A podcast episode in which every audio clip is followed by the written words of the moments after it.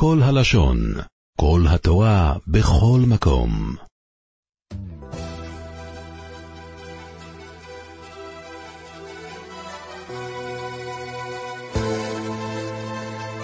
התורה כותבת, יהודה, תחשבו את המשבר שלו, מאבד שתי עולמות. את מה שהחלום הבלהות הכי קשה קרה לו. עד שהוא שכנע את אבא שלו לקחת בנימין, תפסו את בנימין, בנימין גנב, הוא לא מוכן לשמוע. מה אדם נורמלי היה עושה? מרים ידיים. יהודה, אני אהיה לעבד. הוא שבר את המידות, כשכל הבית ברעב, לקח אחריות על כל בני הבית, שבר את המידות, אני ערב בשתי עולמות. עצמותיו היו מגולגלות, אומרת הגמרא במסכת מכות דף י', 40 שנה. עד שמשה רבינו התפלל עליו במדבר, שכל עצמותיו יחזרו, שיזכה להיכנס למטיבתא דרקיע. כל זה בגלל קללת חכם, אפילו על חינם, אפילו על תנאי בה. פעם שנייה יש יהודה שובר את המידות, אומר לו, אני אהיה עבד, שלח את בנימין. יהודה לא נשבר. הכוח הזה של שבירת המידות, הוא גרם שיוסף יתוודע אל אחיו. יוסף לא יכל לראות את אחיו בצער, הוא מסתכן, אומר, אני יוסף, קורא להם לבד, הם יכולים לבעוט בו, יכולים להרוג אותו, אומר להם, אני יוסף. זה היה הכוח של אדם שיודע להתגבר על עצמו ולשבור את המידות. אני רוצה לספר לכם, אומר הגאון רב חיים קמיל, הוא כותב דבר מדהים, כך הוא כותב. הוא אומר, כל הזמן היה רמזים שזה יוסף. הם לא מאמינים שהוא מנחש בגביע, זה השבטים הקדושים.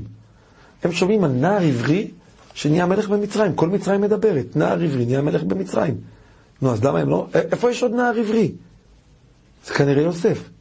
עוד דבר, כל המצרים כושים, ככה רש"י כותב פרשת חיי שרה, שהוא הטמין אותה בפרשת אה, וירא, הוא הטמין אותה, בלך לך, הטמין אותה בתיבה, כי כולם היו כושים. יוסף לבן, יפה תואר.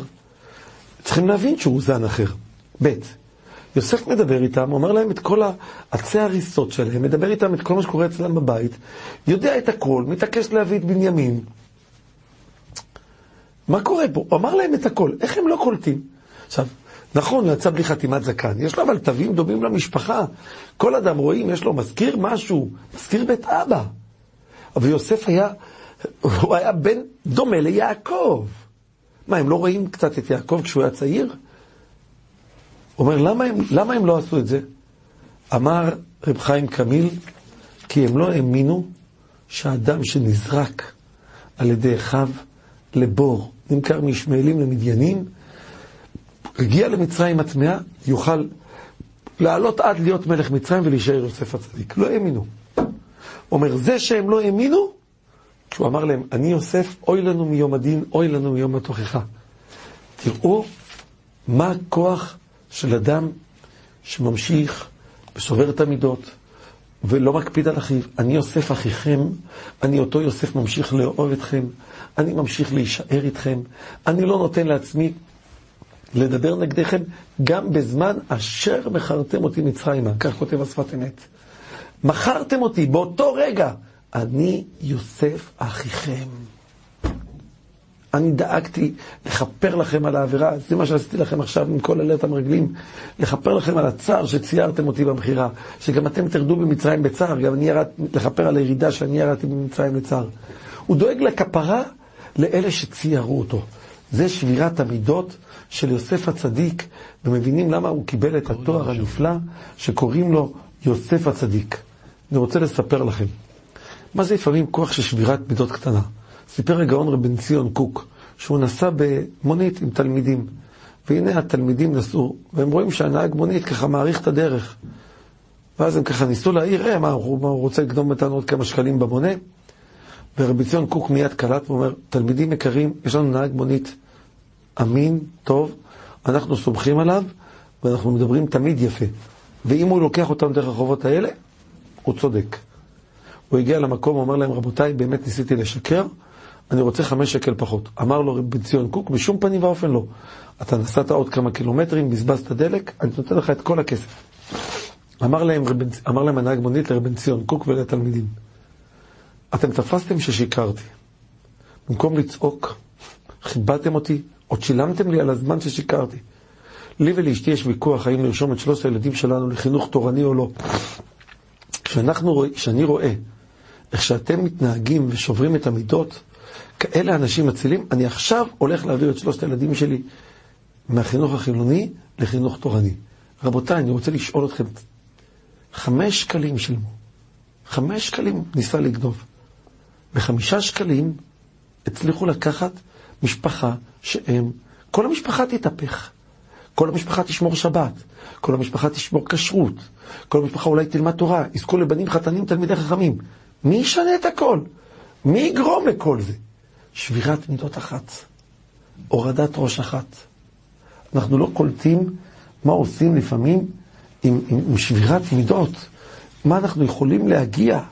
כל אחד מאיתנו צריך תמיד לדעת להוריד את הראש, לוותר, לעשות את הכל.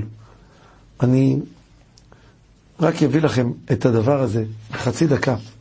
רב אברום יפן, חתנו של הסבא בנו ורדוק, נסע לארצות הברית לחתן את ביתו. לחתונה שלו הוזמנו כל גדולי הדור באמריקה. כל אחד מהם קיבל ברכה בשבע ברכות. אלא שלמרבה הפלא, ראו את רב אברום יפן, חתנו של הסבא מנוברדוק, מכבד יהודי פשוט שהגיע לחתונה.